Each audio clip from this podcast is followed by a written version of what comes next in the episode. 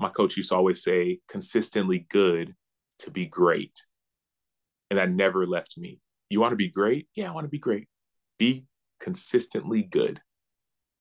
And all of a sudden, over time, you'll see this extremely large sample size of not only good, but really good.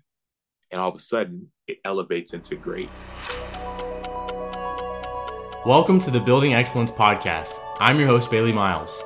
The Building Excellence podcast is all about sharing inspiring stories from some of the most successful athletes, coaches, business minds, and thought leaders to help you build excellence in your life, leadership, and legacy. We hope this show provides you with tremendous value. And if you find the show impactful, please share with a friend and on social media, as well as subscribe and leave us a review on iTunes. We would greatly appreciate it. Thanks. Now let's get to the show and start building excellence in your life, leadership, and legacy.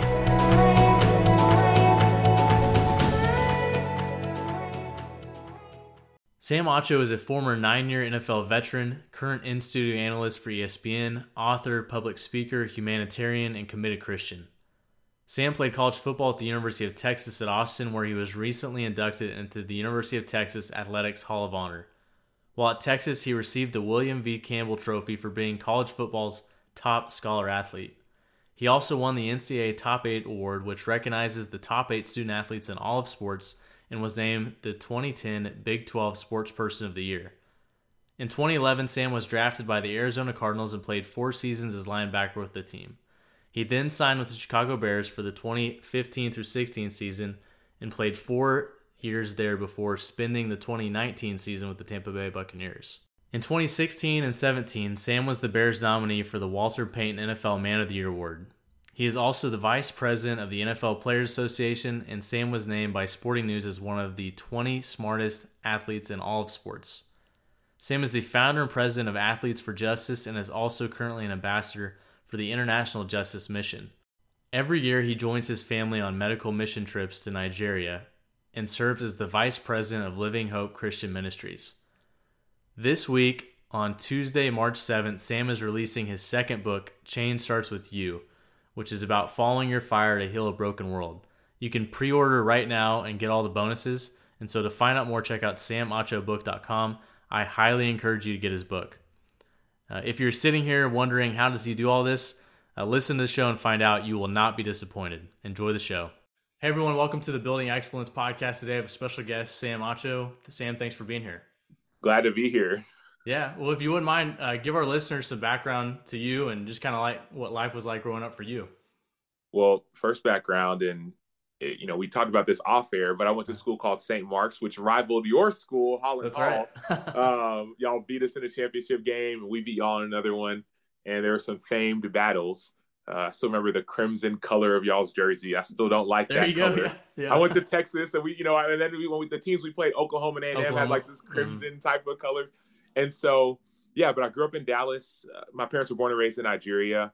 So, though I grew up in Dallas, I would go to Nigeria every Christmas and New Year's. We spent a few weeks there since I was two or three. Then, as I got older to my teenage years, I'd go there for summer. In the summer, for a few weeks, we would do these medical mission trips. My parents started this nonprofit. We'd bring doctors and nurses and surgeons, and dentists, ophthalmologists, and pharmacists, pediatricians, and do free medical care. So much so that we actually got a chance to build a hospital in one of the villages in Nigeria. And so growing up, I got a chance to go and see this place. And we talked about it earlier. St. Mark's, the high school I went to, honestly was a predominantly white school in a predominantly like white neighborhood, right? But then the church I went to in, in South Dallas was a predominantly black church. And so I kind of grew up, we talk about the Nigerian piece of going back there, but then after, you know, second grade or so, I switched schools to St. Mark's and then still going to the church. And so there was almost these dynamics at play of just growing up in Dallas, Texas, but somewhat of a convergence of all these different worlds.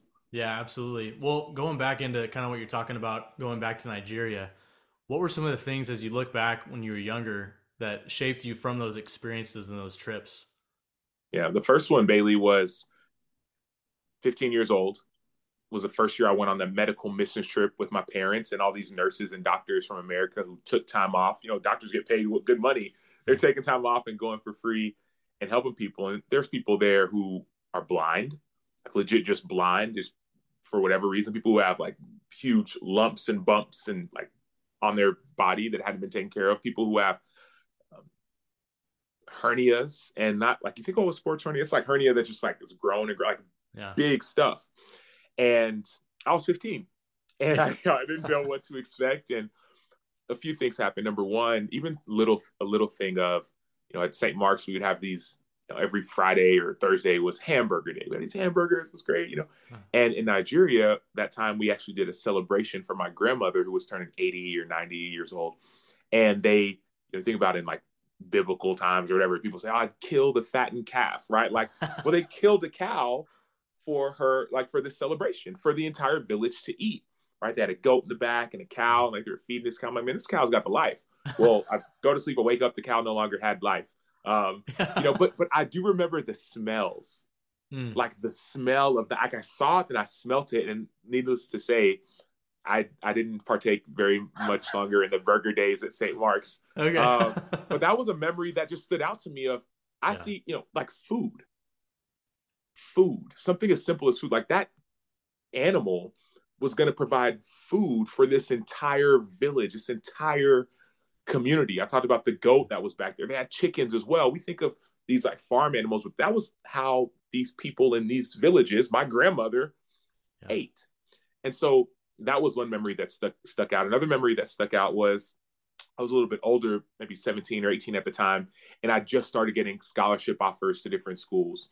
USC was one of the first big schools that offered me back in 06 when they were that they just won two national championships and participated in a third. And I remember turning down Pete Carroll. And there's a whole story that goes behind it, but the long short of it is I said no. I freaked out. Mind you, they called me when I'm getting ready to get it was a summer. I was getting ready to get on a plane to go on this trip to Nigeria to do this medical mission work. And I told them no. I felt pressure, didn't feel right. But I remember getting on that plane and freaking out, thinking, oh no, I just made the worst decision of my life. How could I, I don't have I didn't have any I had like one other school, like it wasn't a good school. And I landed, we landed in Nigeria. And my dad, even on the flight, was like, hey, son, calm down. God is in control. Don't worry about it. And I landed and spent those 10 days or two weeks in the village, just helping and hanging and loving and serving. And I forgot about all the stresses of uh, quote stresses that I had back in America, or even the offer that I said no to, and all these things. Yeah. And I came back from that trip, and by the grace of God, other schools had found out that USC had offered. And also, my computer science teacher at St. Mark's, Matt Jackson, had made a highlight tape for me and put it on this recruiting re- recruiting website called Rivals. And so during that time when I'm just gone serving, all this stuff is happening. So I come back, my whole world changed. I had offers from nearly every school in the nation. I still have shoeboxes full of letters from school. So those are some of the memories early on in my childhood, even going back to Nigeria, that helped shape me. Yeah, and I love that I've heard you elaborate on that story a little bit, and so it's really interesting as you talk you talk about you weren't necessarily. I think that was it the first camp you went to, and that really blew the door open when Pete Carroll gave you the offer. But the thing that I thought was really interesting is it didn't feel right, so you decided to trust God and step into something that uh, when it didn't feel right, even though it was like USC, two national championships, Pete Carroll, you trusted, you know, God and were faithful and obedient to what you felt like He was calling you to do. And then obviously the you know rest is history. But what was it like in those moments? I mean, growing up, has faith always been important to you, and and how has it shaped you in terms of making decisions? And I know we'll dive into that later too. But like even at a young age, how are you making decisions that were kind of trying to be faithful and obedient to what God is is calling you to do?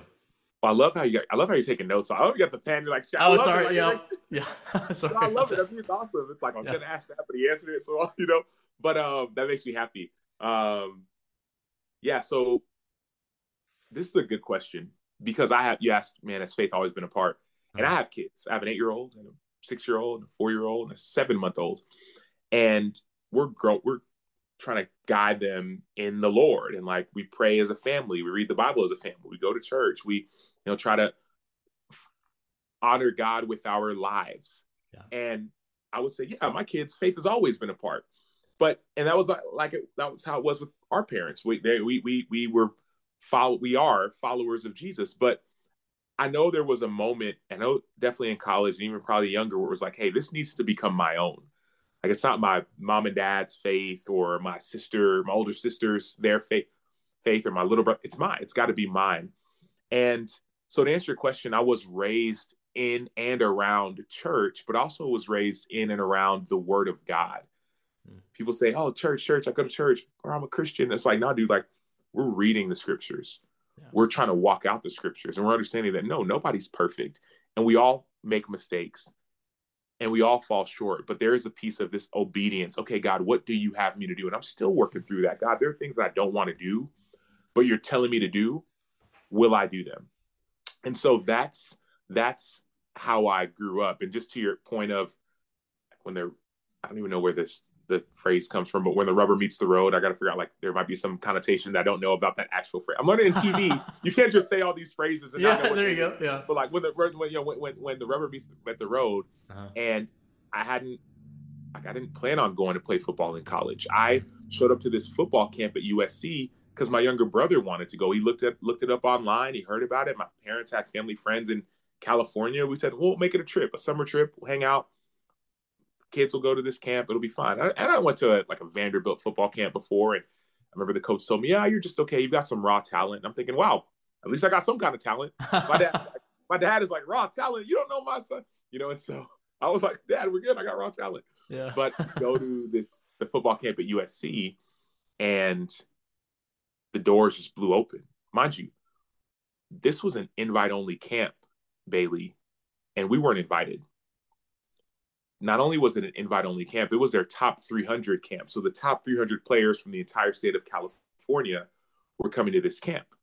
And so the fact that God did what he did, and, and, and also, if you want to add, uh, use another colloquialism, add insult to injury, not really insult or injury, but to add add to it, I was playing tight end and defensive end in high school at St. Mark's. And I said, okay, I'm going to go to this camp and I'm going to go play tight end and show them that I'm an athletic tight end that can make plays. And mm-hmm. the first couple of days of that camp, I was, I wasn't that I was bad. It was just everyone else was better than me at tight end. Like they're uh-huh. taller and better route runners that could actually catch. And yeah. So I was like, you know, let me change. So like the second half of that camp, I think it was a two day camp, and second half of day one, I switched over to defense to play def- defensive end because I realized, man, these guys they don't look like me, and I go and I just start winning, like one on one drills, just winning, and it wasn't anything planned or I invited. We weren't invited, but I started doing these and I'm winning, and I'm and we're doing our other drills just like not one on one, just doing drills like footwork stuff, and I'm in the front. I'm I want to be in the front and lead and whatever, and so I get called back to like one of the periods of one of the places in the, the camp. Hmm. And I'm thinking that I made a mistake or something went wrong. Well, no, what happened was Lane Kiffin, who I didn't know who Lane Kiffin was at the time, was calling me back. Now I know who he is, was yeah. calling me back to go do drills in front of the head coach, who I didn't know who the head coach. I didn't know was PK. I didn't know any of this stuff. I was watching cartoons on Saturdays, not college football. and so it was like, no, man, you you're good. And that was right around the time they said, hey, we want to offer you. But even that didn't feel right because it just there was some stuff about hey, we want you to put on all this weight and play this different position and didn't feel right. So saying no was really this thing of the soul or my spirit, like something wasn't sitting right. I cannot just say yes when I don't think this is the right place to go. Yeah, absolutely. And I think that point you just made was really important because it didn't set well with your spirit, but also it felt a little off. And so I think it's easy when it's a situation like that where it's USC or even a position, a job or status. I need to take this because it's it's more money or it's a great great job, great status. But when it even when it doesn't feel right. So being able to trust that and act in obedience i think is really powerful story especially within that. And real quickly kind of diving back into kind of your early years you talked on not necessarily wanting or desiring to play football but you wound up doing it. What was that progression like and why did you start getting in football? And you know talk a little bit about upbringing and, and how you got into what you you wound up doing. I love the word progression because that's that's exactly what it was growing up was football, basketball, baseball, track. We just played all the sports. Really, it was yeah. soccer and basketball were the first two sports that we played. You know, six, you know, six years old or eight years old, just playing. And then we tried baseball for a year. I was horrible. I would be the guy that would close his eyes and swing. I'd be the guy that it was, it was. I don't know if it was machine pitch or coach pitch, but either way, I was still striking out. I would be the guy that wouldn't swing and hope that it would be a ball because people would cheer, "Oh, ball!" I'm like, "Yeah." Okay. So baseball, and I started playing football and we still played all these sports, but I started playing football in sixth grade or so. And I just played because my little brother played. My little brother played the year before. He played running back. he scored all these touchdowns. People cheered for him. I wanted people to cheer for me. So I said, let me go play football too. But I was a bigger kid, so I had to play offensive line, which I didn't know at the time that no one cheers for offensive linemen. only, the only time you get any kind of credit is like negative credit when you make a mistake.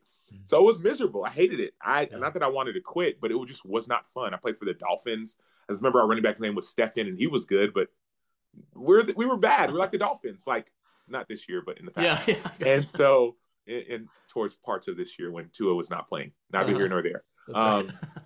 but then my then seventh grade, I got a chance to play defense, and I loved it. I mean, it was this thing. I was playing defensive tackle, and I remember like walking through campus one day at my school and being like, I love sacks. Like I love trying to sack the quarterback. This idea of like doing this thing, and it could like, you know, make a huge play.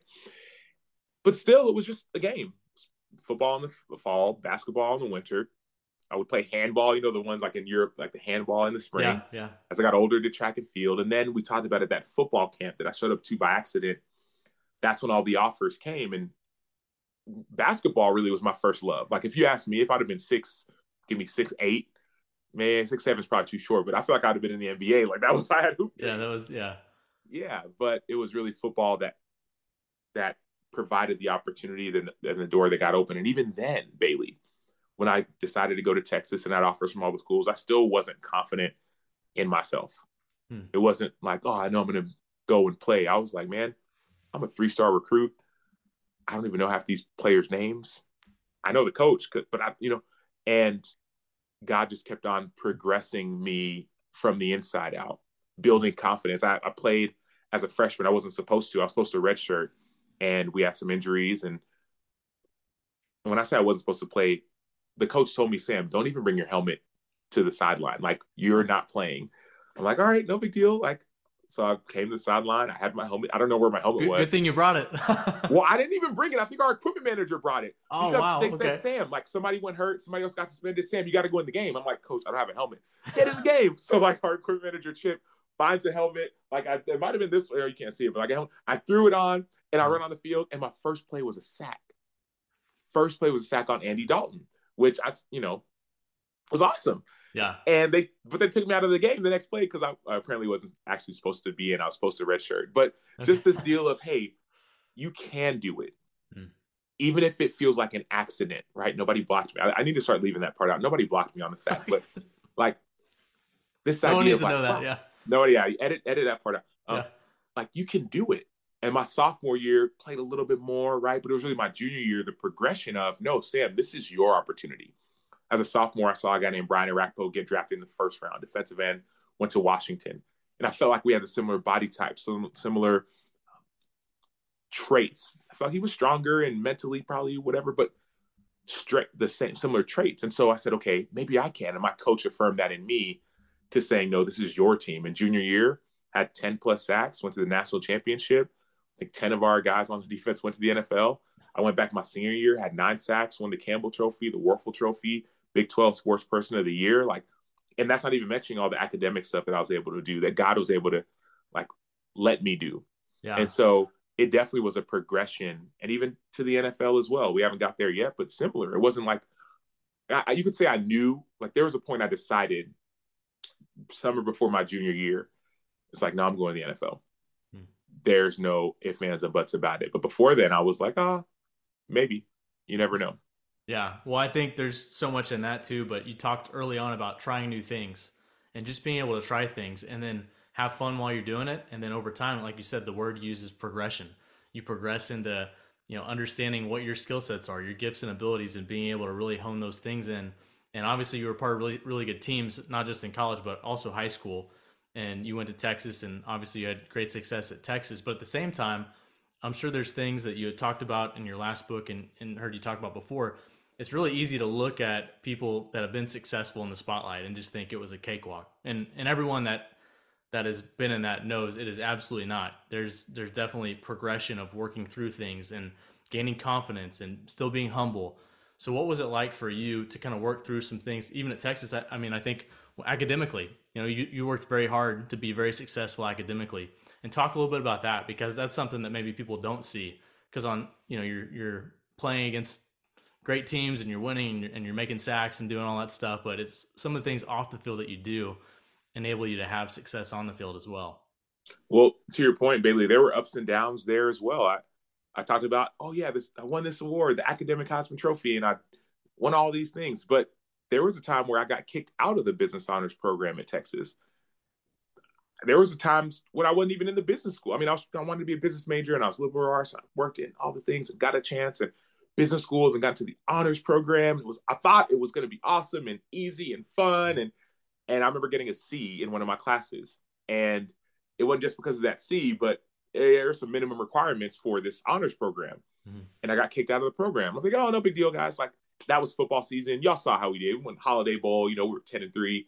You know, I, I'm on the football team. It was like, but I said in the in the spring, I got you guys. They're like, Sam, what happens next fall? And the fall after that, we have students all throughout our program who have a lot of stuff going on. A lot of people are working two and three jobs to support their family, to pay for school. You're not the only one who has extracurricular activities. And so I'm sorry, we're not going to just take this appeal just because you play football. And I remember because I had appealed this decision, and I remember telling my dad, "Hey, this is what they said." So I guess I'll just stick with the business school instead of the honors program. And my dad looked at me and said, "No, son, appeal again." And I'm like, "Wait, what?" He's like, "Appeal again." And I'm thinking, "Is that even a thing? Can people even do that?" And it was this idea of like, tell them who you actually are. Not this whole I'm this big bad football because that was never been me. All this football. No, it's like I love learning. Yeah. I love, I, I love like I could recite Shakespeare. Uh, I could give you the Canterbury Tales in, in Middle English, the prologue. I can tell you pi to like the 14th decimal. Like I, I love that stuff. I enjoy it. And I hadn't really shown that. And so this idea of when I appealed again, it was this idea of, hey, if you'll give me the opportunity, not only will will you see the real me, but you'll also like I will put in the work if that makes any sense. Mm-hmm. And so what it became was you know this plan of hey whether it's tutors because obviously the football team has these tutors. Like I don't need the tutor, no dude. Whether it's tutoring, TAs, time with teachers, even when we travel to games, taking my notes and my laptop and I mean we would the night before games, oftentimes we would go, and people may or may not know this, but you've been prepping all week. Well, the night before the game, it's time to just to kind of relax your mind. And so we would land in whatever stadium we were going to go to, whatever city we were going to go to, and we'd go to the movie theater. And as a team, you could pick out of any movie. We'd go watch a movie, come back, team dinner, a couple meetings, and play the game the next day. Well, it got to a point where I would go with the team to the movie theater because we had to, but I would sit outside the movies and I'd be doing my assignments because I was like, I need to study because that's what it required. And so, and, and so I got a chance to get back in the honors program, and I talk about that in, in my book as well. But it wasn't this idea of, oh yeah, it's just you work hard and everything's going to be easy. It was this idea of, man, do I still trust God even when things don't go my way? Hmm. Will I still believe even when things look bleak? Will I still pray even when it looks like it hasn't worked? do I still think that God's purpose is what he said it was, even when everything looks dry and decrepit and empty and barren? Will I still go out on a limb even when it feels like it's a twig that's about to break? That's that's that's I think what God wants from us, right? Hebrews 11, 6 um, talks about without faith, it's impossible to please God. Hebrews 11 1 says that faith is the substance of things hoped for, the evidence of things not seen. It's the substance, it's fe- like I don't see it, mm-hmm. but there's evidence. The football camp, I didn't know anything. I just showed up. But then this opportunity, and then it was still, nope, I'm still going to serve. And I was scared, but then God said, no, I've got you.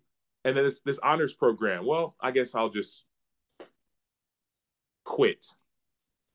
And thankfully, I had good people around me to say, no, mm-hmm. don't quit God's not done yet. Appeal again, try again. I talk about that. You know, we, are talking about that in you know in the book. These this idea of these architects, mm-hmm. people who can help you build those things you want to build. We need them in our high points and also our low points.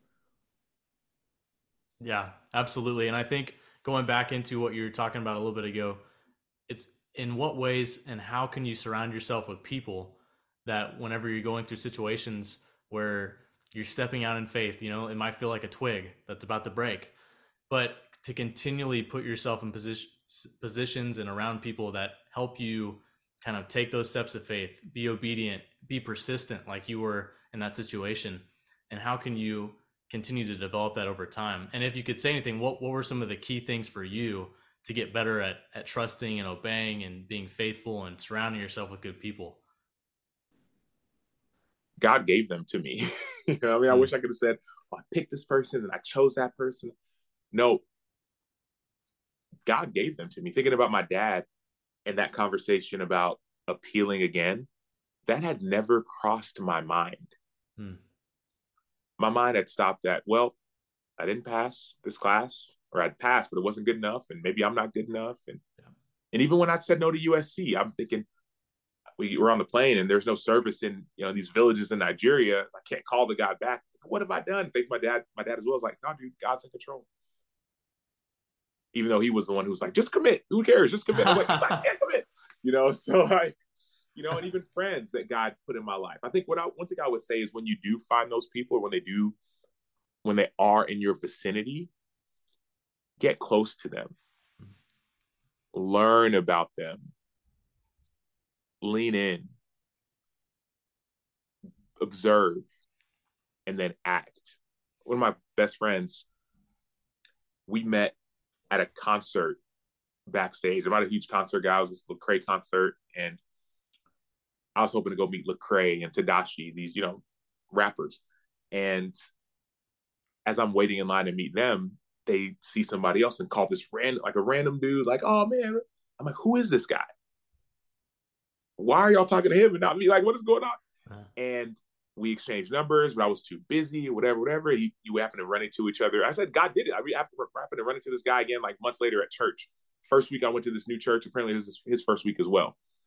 And I recognized him, and I'm like, Hey, man, I think I met you backstage. And he's like, Dude, I think I, I think we did meet. So we connected. That was 2012 or so, and we've been friends ever since. And he's helped me with books, with TV, with speaking, right? Like there are people in your vicinity. Get curious, learn about them. Absolutely. No, I think getting curious and learning about people is, is so important and then surrounding yourself with people. But you, you touched on the word action, which I know we'll dive into here in a second. But you obviously had a great career at Texas and then you wound up getting a chance to go play in the NFL. What were those experiences like and what did you learn through playing in the NFL? If you could, you know, there, we could dive into a whole other podcast about that experience, but just in general, what were some of the things that you learned through those experiences while playing in the NFL? Yeah, I learned that it is scary to be honest and open in front of people who see you every single day. That was one of the biggest lessons I've learned. Scary, but necessary. And what I mean by that is, as a rookie our coach would have us the night before games pick one person to give a speech in front of the defense because we'd have team meeting then offense and defense. And I remember I got an opportunity late in the season to share my story. And I felt naked and vulnerable. And I didn't feel afraid, but just felt naked in front of these guys because I could have. It's easy to share this fun and great story if you don't know me, but y'all know me. Y'all see me every day. but it was necessary because I think they needed to see my vulnerability. I, I learned also that you need other people to grow.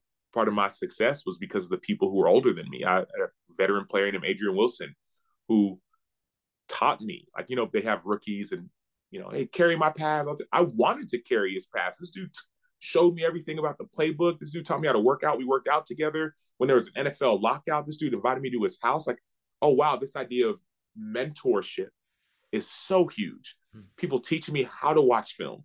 It's one thing to just go and sit and just press play, but no, this is what you look for. Another another veteran player named Clark Haggans, who played my same position, did the same thing. Hey man, you're not going to see this on tape, but anytime you see this formation, play it this way.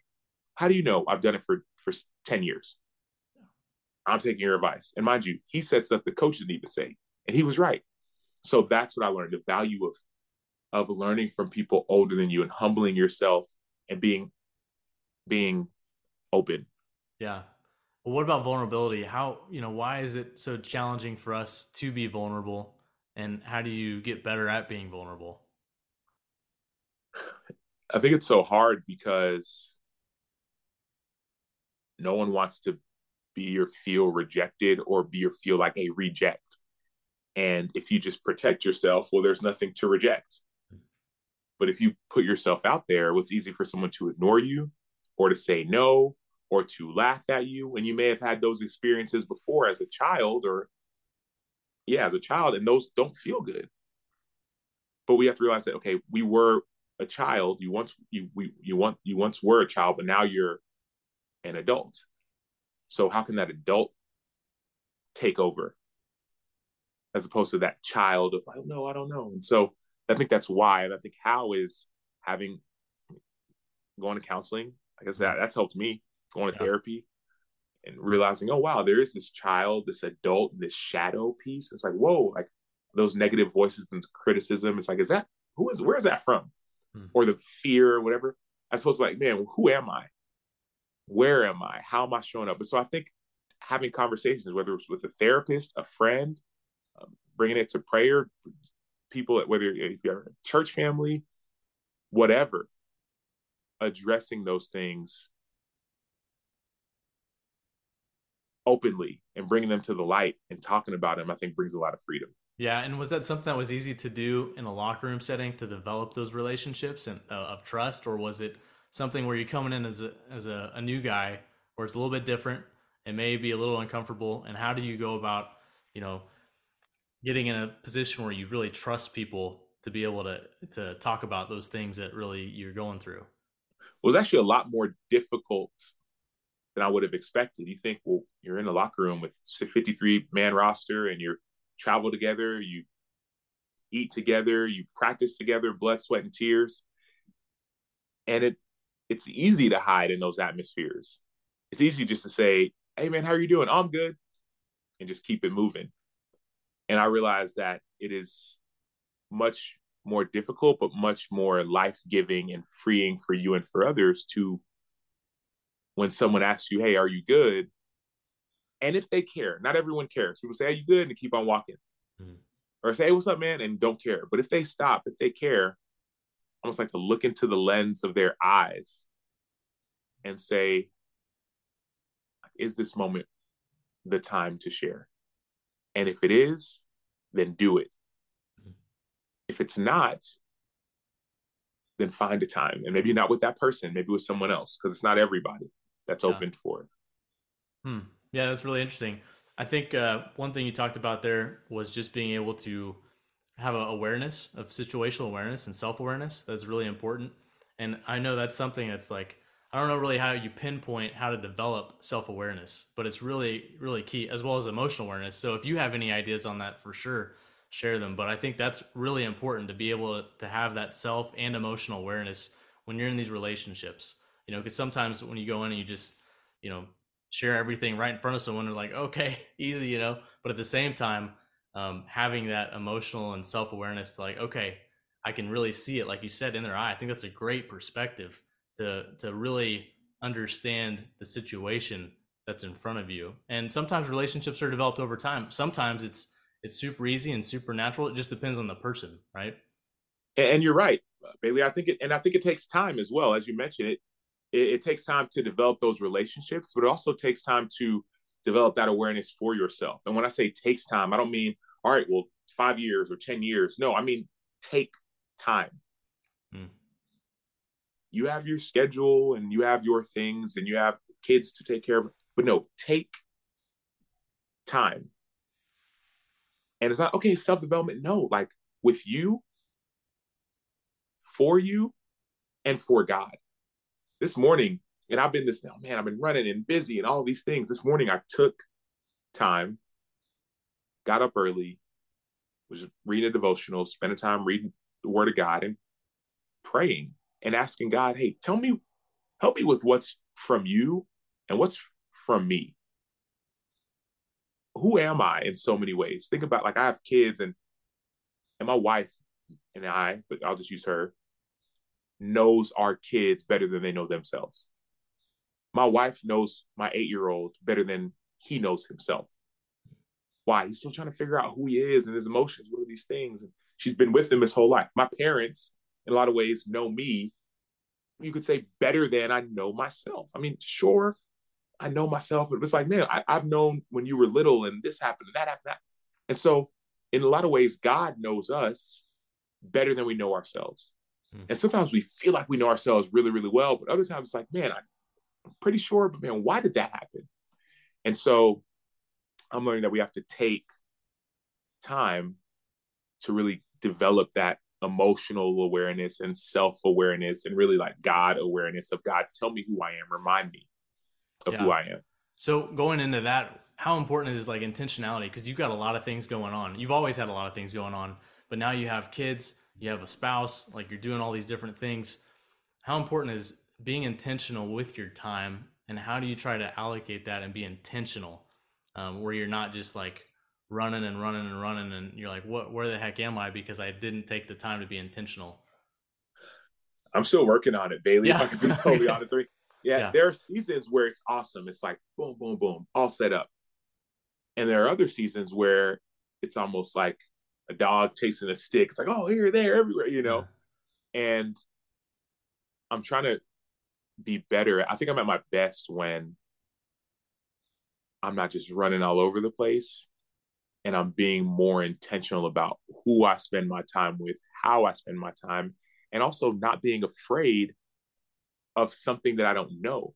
Like sometimes I'll do something, I'll be like, oh no. Let's say I give my number out to somebody, and it's like, oh no, all these people are gonna call me. And it's like, no, dude, it hasn't happened yet.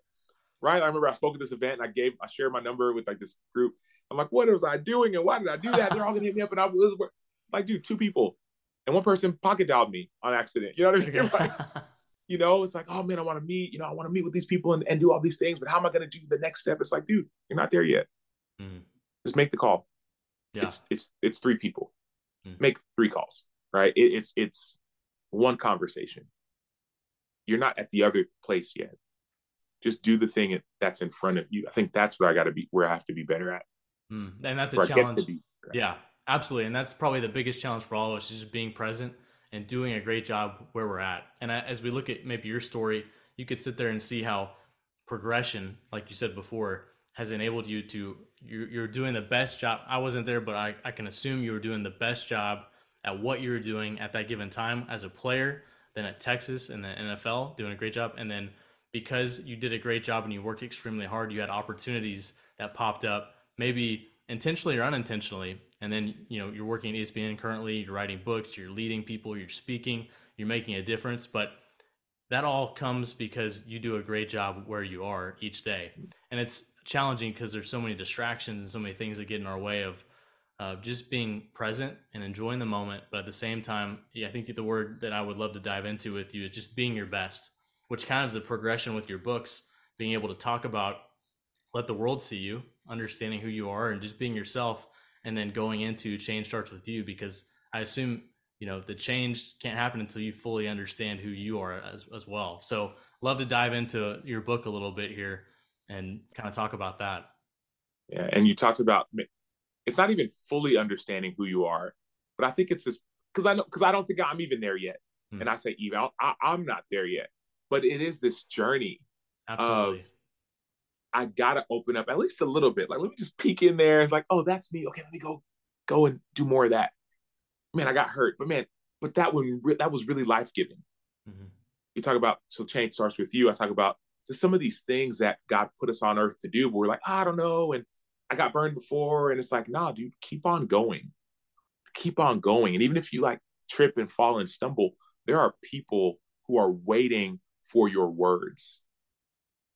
There are people who are waiting for you to release this podcast or start that podcast or write that letter or send that email or show up to that place with that person or like there are real live people on the other side of your ideas and your dreams and your hopes and your desires those are not there by accident and so this idea of change starts with you it starts with we talked about taking that time and peeking into your soul, like allowing God to like see you and then saying, okay, God, this is me. And maybe God, tell me who I am. And then God, take me where you want to take me. And there is a piece of obedience there, but hmm. there is a piece of freedom as well. Some of the stuff we've got a chance to do in Chicago, and Nigeria, in different parts of the world, or even locally at home as a dad. Yeah. As a husband. Yeah. Stuff that I'm learning. It's like, no, I want it. I want all this stuff to change. But what if I was the key?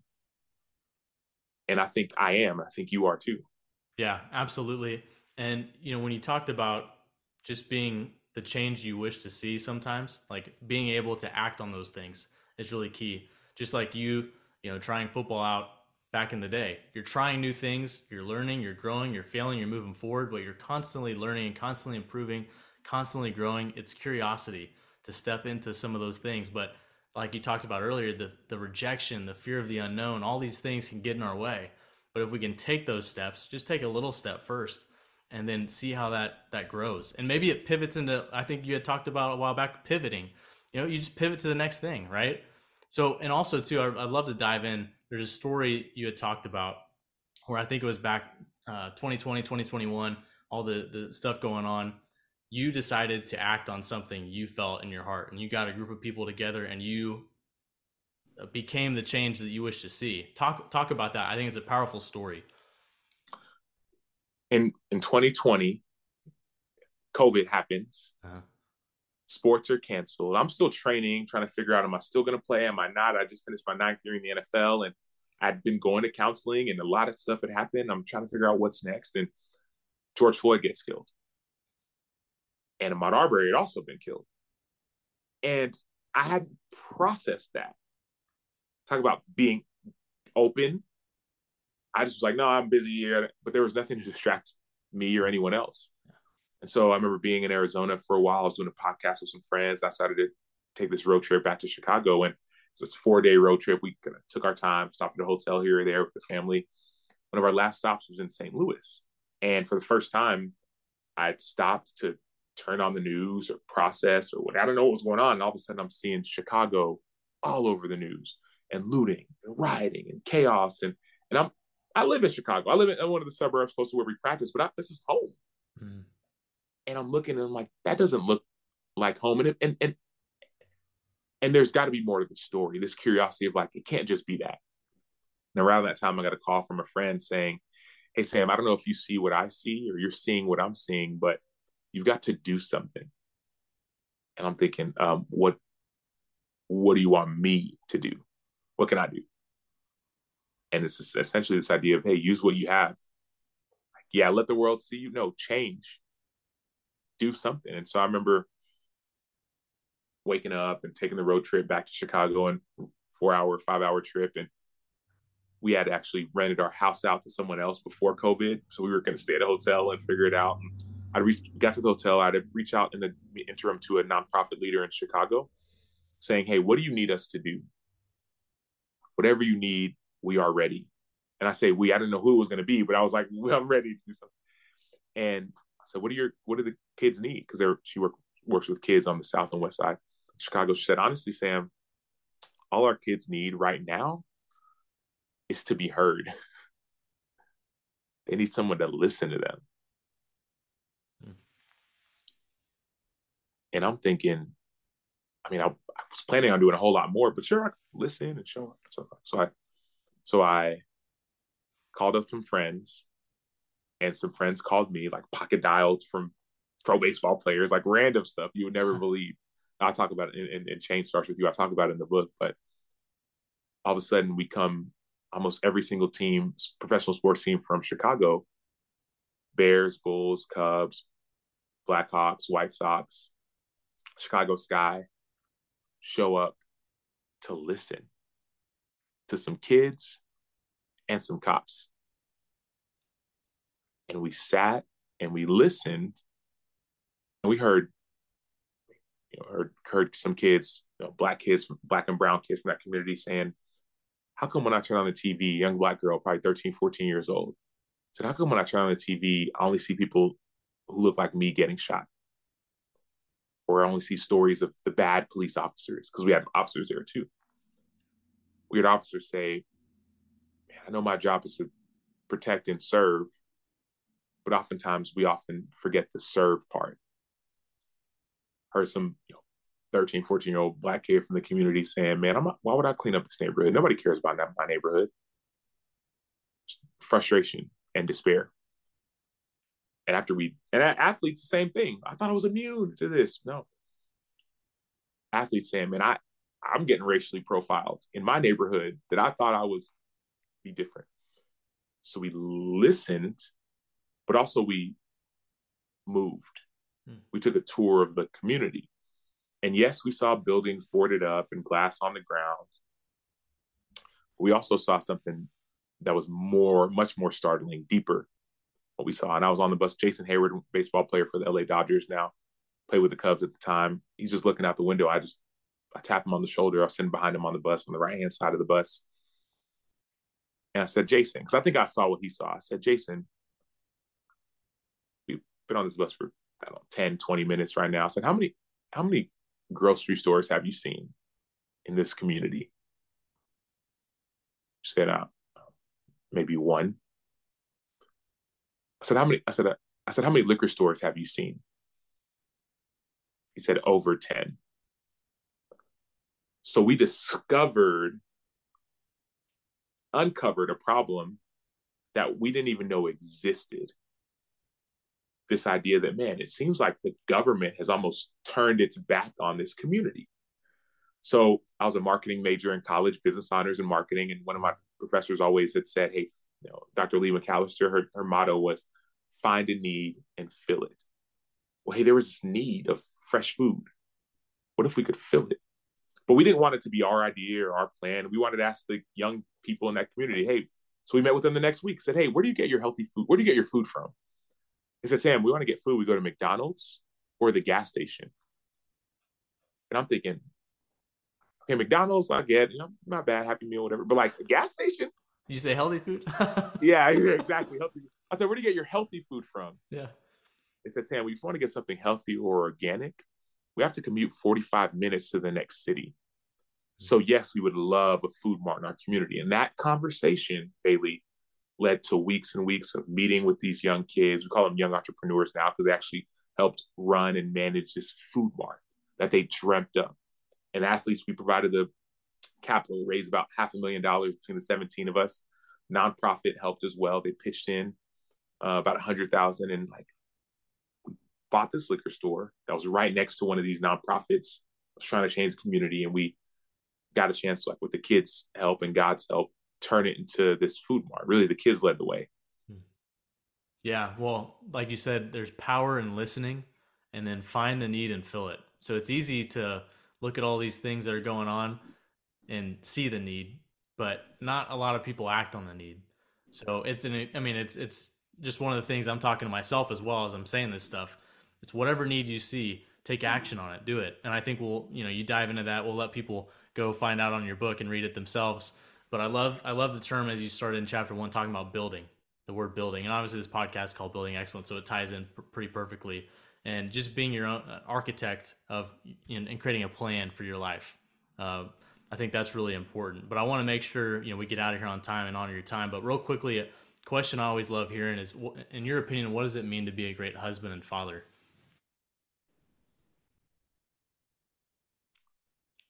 Did not expect that question. Okay. but I love it. Yeah. I think those are two separate questions. Hmm. I think being a great husband it starts with patience and a father as well. I think it starts with patience. And that's really patience with ourselves.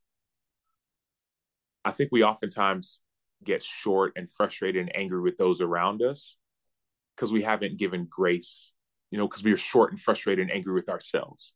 Hmm. And I think to be a, I think we need to forgive ourselves and be kind to ourselves and love ourselves better. The Bible talks about like, love your love others the way you love yourself. It's like if you don't love yourself, it's hard to love others. And so I think to be a great husband, it starts with patience. And yes, there's an understanding of being of providing, but I think it's like trusting that God will provide and trusting that God loves you and God's plan for your marriage is a good one. His plan that no, your kids aren't first, and no, your wife's not first, mm-hmm. God's first. And then you and your wife. And then your kids. Don't put them in front of her. So patience is one. The second, as you just heard, like the plan, like trusting mm-hmm. God's plan is the second one. And I think there has to be an idea of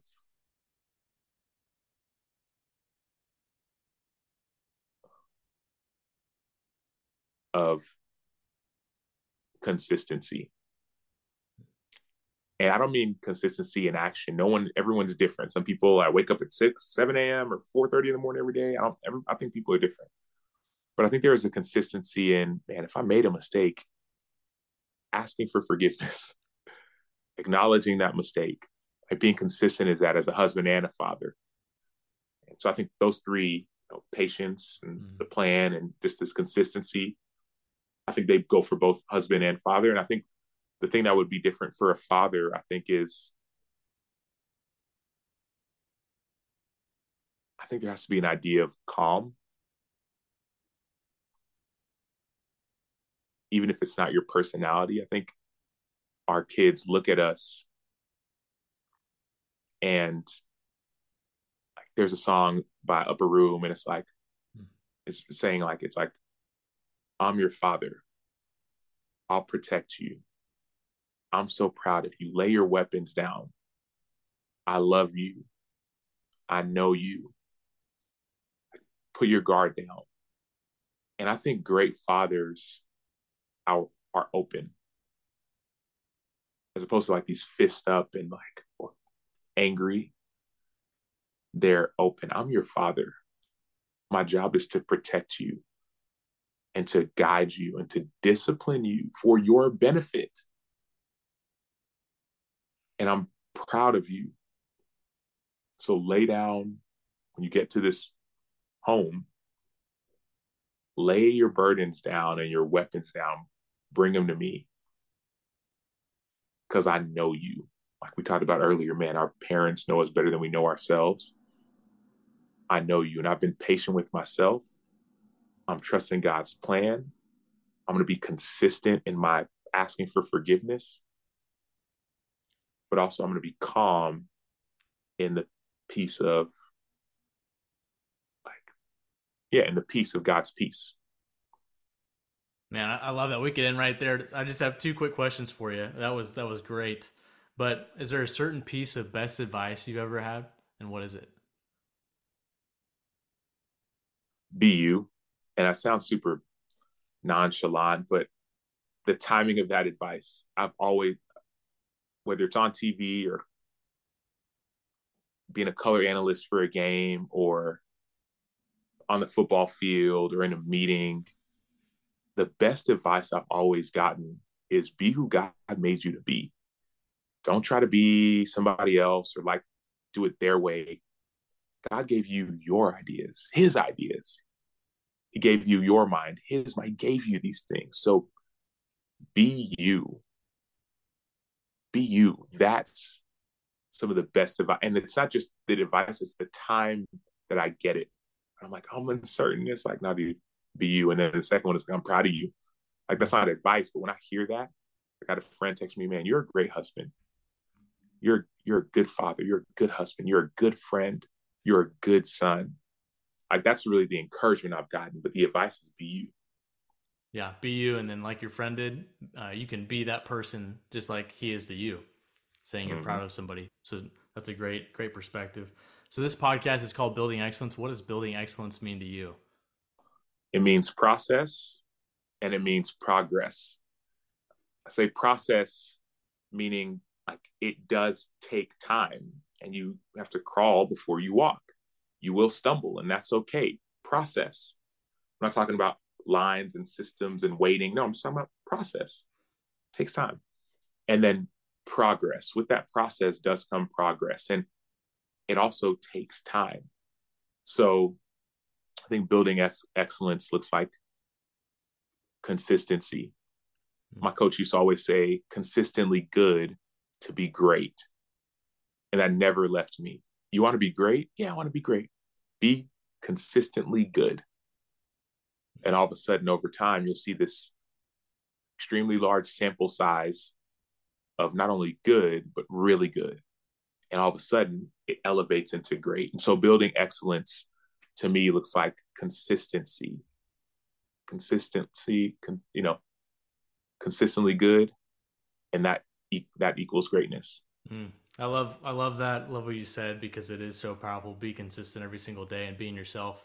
Well, Sam, thank you so much for coming on the show, for sharing your story, um, and for being a great example, not just to the people that get to see you every day, the people that you're around, but also to your family and what you talked about. Because that was that was I loved I loved that answer to what you said. I definitely was taking a lot of notes as you were saying that. So, but you've got a new book coming out March seventh, I believe. Is that correct? Yeah. Yep. All right. Change starts with you. What What's the best way for people to buy the book, to follow you, to learn more about you, all that stuff? Yeah. So the best way, go to samachobook.com or just go to Amazon and type in Change Starts With You. The subtitle is Following Your Fire to Heal a Broken World. You can pre order that book right now. Or if this, when this ever this podcast comes out, you can actually go and order it right now. So it's available uh, anywhere you get books. And the way to keep in touch with me, you can go to my website, just samacho.com. You can find the book there as well. Or you can, uh, I'm on social media, all over social media. So uh, those are the easiest ways. Awesome. Well, Sam, thanks so much for coming on the show. We appreciate it. Awesome. Thanks, Bailey. Hey everyone, it's Bailey Miles. Thanks again so much for tuning in. We hope you found value in the show, and if you enjoyed it, we would really appreciate you sharing the show with a friend, subscribing on Apple or Spotify podcasts, writing a quick review, or leaving a five star rating. When you do that, it really helps get the message out and allows more people to hear these stories and help them build excellence in their life, leadership, and legacy. If you have any questions, thoughts, or ideas, I'd love to hear from you. You can reach out to me via email. It's bailey at baileymiles.com Follow us on social. We're on all the different social platforms Instagram, Facebook, Twitter, and YouTube. Or check out our website at baileymiles.com. Uh, once again, I'd love to hear from you, so definitely do that. And then thanks again for joining me on this journey. And remember, life begins at the end of your comfort zone.